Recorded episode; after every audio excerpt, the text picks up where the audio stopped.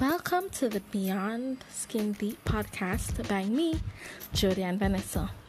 This is where I discuss everything in lifestyle from relationships to wellness with a bit of beauty here and there and a few stories to share. Stay tuned and be entertained.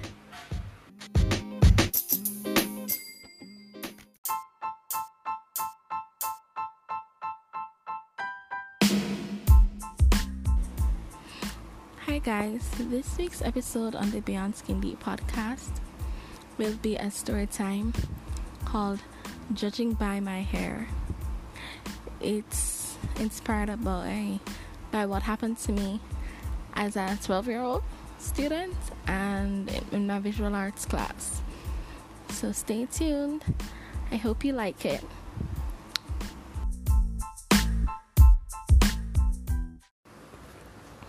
At age 12, there are many things I was insecure about, like my new hips, my glasses, and how clumsy I was. I did my best to hide it by placing myself in activities that sometimes challenged my shyness. But there was one thing I was never shy about my art. So when I received my visual arts assignment to draw a comic strip, I was excited. I asked my father for tips and I was proud of my work. But when I received my grade, I was not too pleased. I didn't fail, but I saw classmates with stickmen and persons with frames that looked like standing pandas instead of human beings get higher grades than myself. My work was no Van Gogh, but certainly I had stopped drawing stick people from the age of seven or eight. The eyes of the side profile didn't look like normal eyes just slapped on the side of a face with a triangular nose. So I inquired with my teacher, who will remain nameless. Can you say why I received this grade? Her response because they have straight hair. Mind you, many persons represented the hair as circles for a puff, no texture, because they themselves didn't know how to draw hair.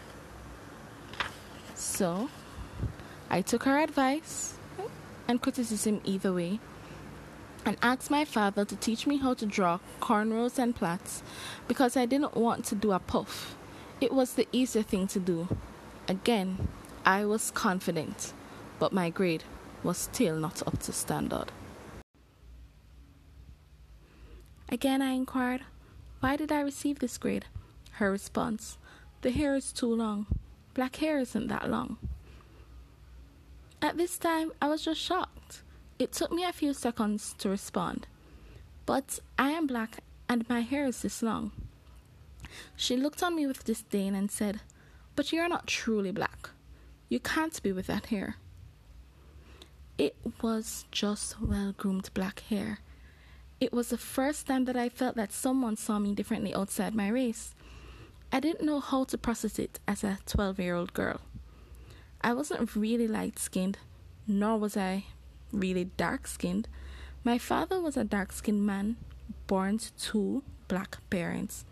My mother was lighter, but she was also born to two black parents. So, why am I being stereotyped as a mixed race? Because she couldn't understand the concept of a black girl having long hair. Mixed people or persons of other races didn't have autonomy over black hair, did they? I definitely looked like a black girl. So I said, Both my parents are black, and so were their parents. She had to stick to her points. But there's some white in you. I responded, There has to be white in you too. We are Caribbean. We're all mixed with something if we trace all the way back. But what does that have to do with my grade? The hair is too long, she said. This was when I realized that people had an idea of what black should look like, even our own black people.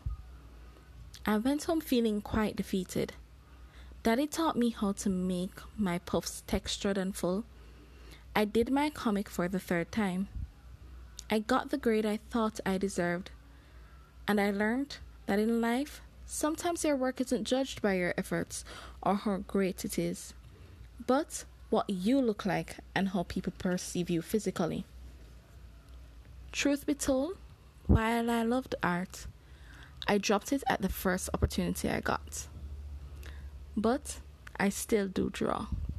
I draw different kinds of black women the curvy, the slender, the afro, the straight hair, the mixed hair, because a black woman isn't made from one mold.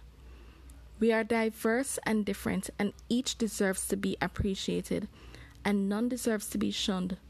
Not now, at the age of 32, or then, at the age of 12.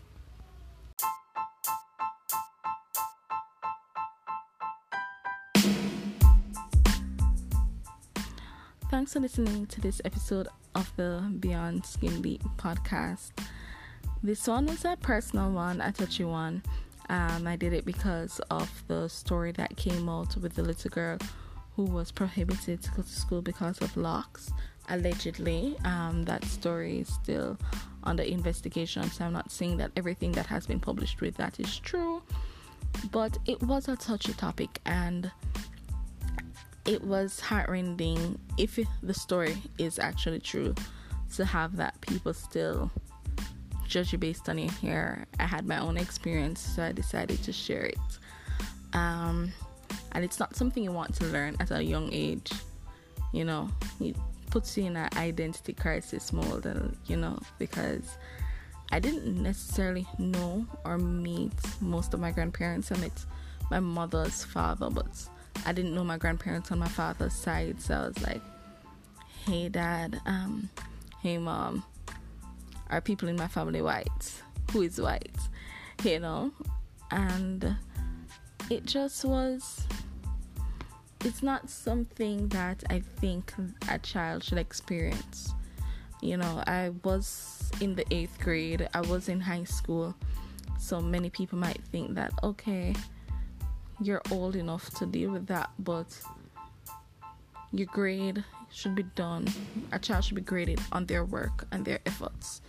They shouldn't be graded because their hair is long and then drew something that looked like them or something they identified with.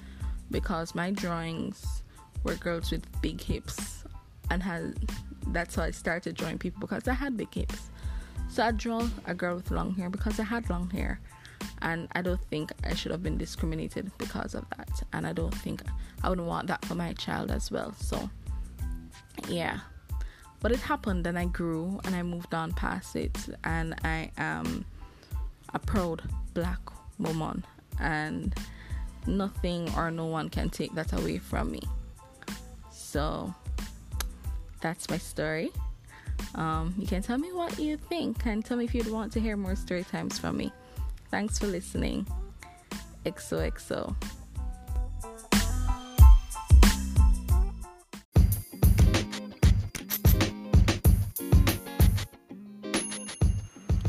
Thanks for being a part of the Beyond the Skin Deep podcast, hosted by me, Jodyanne Vanessa. You can reach out to me on all my social media platforms, which is my Instagram and Twitter Jody Ann V, J O D Y A N N E V. You can email me at website at gmail.com. You can check out my website at jodyannevanessa.com. That's J O D Y A N N E V A N E S S A.com. Feel free to subscribe for my monthly newsletter or mail out. And thank you again for tuning in. XOXO. Bye.